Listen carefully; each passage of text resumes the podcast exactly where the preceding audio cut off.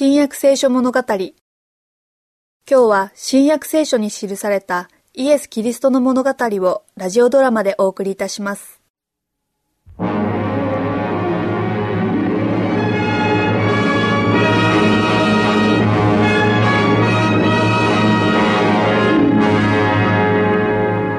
馬車で旅をするのも若い時のように楽ではないね。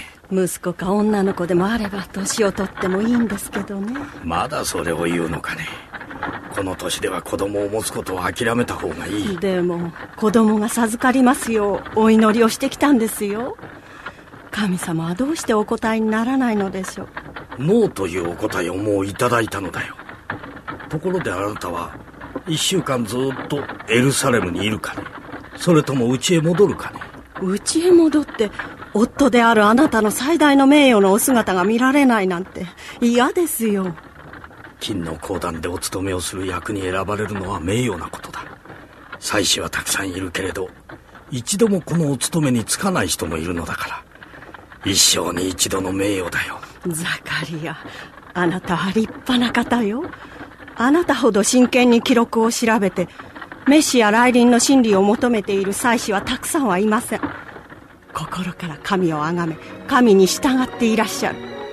神も神を信じ敬い褒めたたえる者に名誉を賜るのでしょうこんにちは。こんにちは。前にお目にかかりませんでしたか？そうかもしれません。私の夫はお勤めをしている祭司ですから。ザカリア祭司様があなたのご主人ですか？さようでございますお目にかかれてよかった。ザカリア様は一番真面目で立派な祭司様のお一人ですものね。それはどうもあの、一つお尋ねしてもよろしいかしら？前から知りたいと思っていたことなの。ええなんなりと金の講談が聖女の中にあるわけですね。死聖所に向かい合っているのですか？いろいろな儀式の間、そこではどんなことをしているのかしら？この度は夫がお勤めをしていますが、まずお勤めの祭司が二人を選びます。一人は燃え尽きた炭の燃え殻を取り除く役目で、もう一人は真っ赤になった置き火を金の鉱壇にくべる役目です。やがて二人は退きます。そこで祭司は香を焚きます。そうしながらお祈りを捧げるのです。おお神よ我らはこの耳であなたがかつてどれほど大いなる救いをなされたかを聞きました。あなたは我らの王です。あなたを誇りとし皆を称えます。どうかこの祈りをお聞き届けください。我らは罪人です。約束のメシアをお使わしになって人々の罪を洗い清めこの地上を悪の力からお救いください。おお、神よ。ほう、お前は誰だ？ここは恐れ多い聖女だぞ。知らないのか？恐れるな、ザカリアよ。あなたの祈りが聞き入れられたのだ。あなたの妻、エリザベツは男の子を産むであろう。その子をヨハネと名付けなさい。彼は主の見前に大いなるものとなり、葡萄酒や強い酒を一切飲まず、彼はエリアの霊と力と思って、メシアに先立って行き、整えられた民を主に備えるであろう。どうしてそんなことがあるのでしょう私は老人ですし、妻も年を取っています。私は神の見前に立つガブリエルであって、この喜ばしい知らせをあなたに語り伝えるために使わされたものである。時が来れば、成就する私の言葉を信じなかったから、このことの起こる日まで物が言えなくなる。ご主人は香を焚くのに時間がかかりすぎてはいませんか？もしや、夫にそれだけの資格がなくて、神のお怒りに触れたのでは。あ、出てこられましたよ。ご覧なさい、あのお顔。尊い方の見前におられたように輝いて。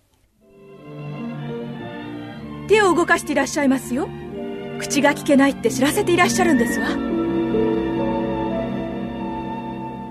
ザカリア、本当です。子供ができるんです。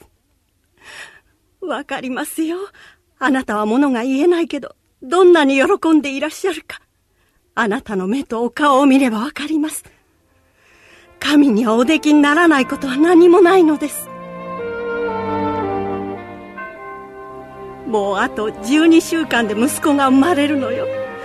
その子は精霊に満たされて大いなるものになります。あら、どうしたの？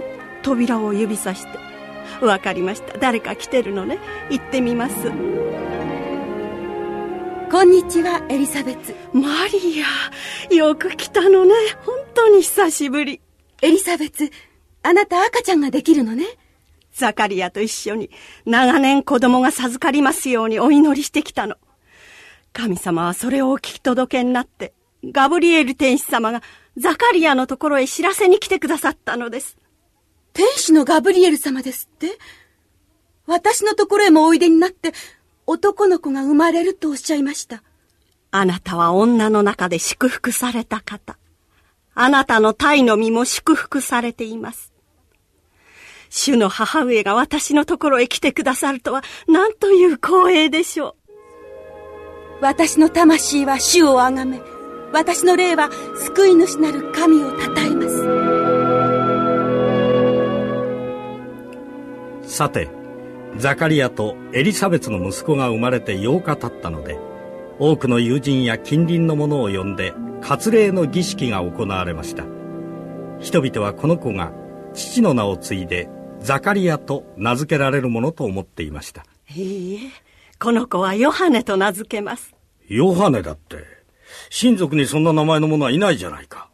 父親かでなければ誰か叔父の名前を付けなきゃ。ザカリアが何か身振りで言ってる。書くものを欲しがっているのです。はい、あなた。この子の名は？ヨハネ。するとたちまち、ザカリアの耳と口は元通りになりました。みんなは喜びに沸いたのです。この頃マリアはナザレに帰り、しばらく後、婚約者のヨセフに話しました。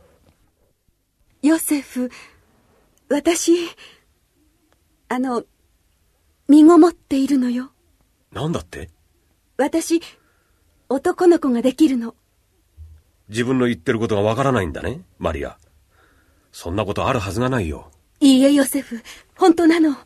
天使のガブリエル様が。言わないでおくれ。何も聞きたくない。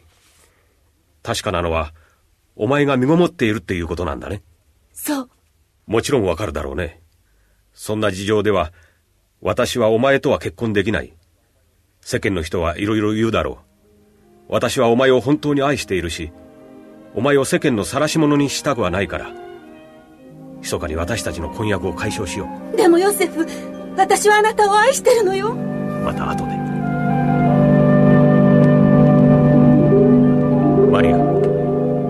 マリア。昨夜はあんな態度であんなことを言って悪かった。私は間違っていたよ。昨べ、夢を見たんだ。天使が現れてね、こう言ったのだよ。ダビデの子、ヨセフよ。心配しないでマリアを妻として迎えるがよい。その体内に宿っているものは、精霊によるのである。彼女は男の子を産むであろう。その名をイエスと名付けなさい。彼は、己の民をその諸々の罪から救うものとなるからである。マリア、どうか私を許しておくれ。いいのよ、ヨセフ。我が妻マリアが神の御子の母になるとは、人々をその罪とローマの圧政から救うために使わされる神の御子の。イエス。なんと素晴らしい名前でしょう。人類をその罪から救う。なんと素晴らしい使命でしょう。預言者イザヤが、その名は霊妙なる義士と唱えられると言ったのも、本当にその通りだこれら全てのことは預言者が主について述べた通りに実現されたのです。見よ乙女が身ごもって男の子を産むであろう。その名はインマヌエルと呼ばれるであろう。これは神我らと共にいますという意味です。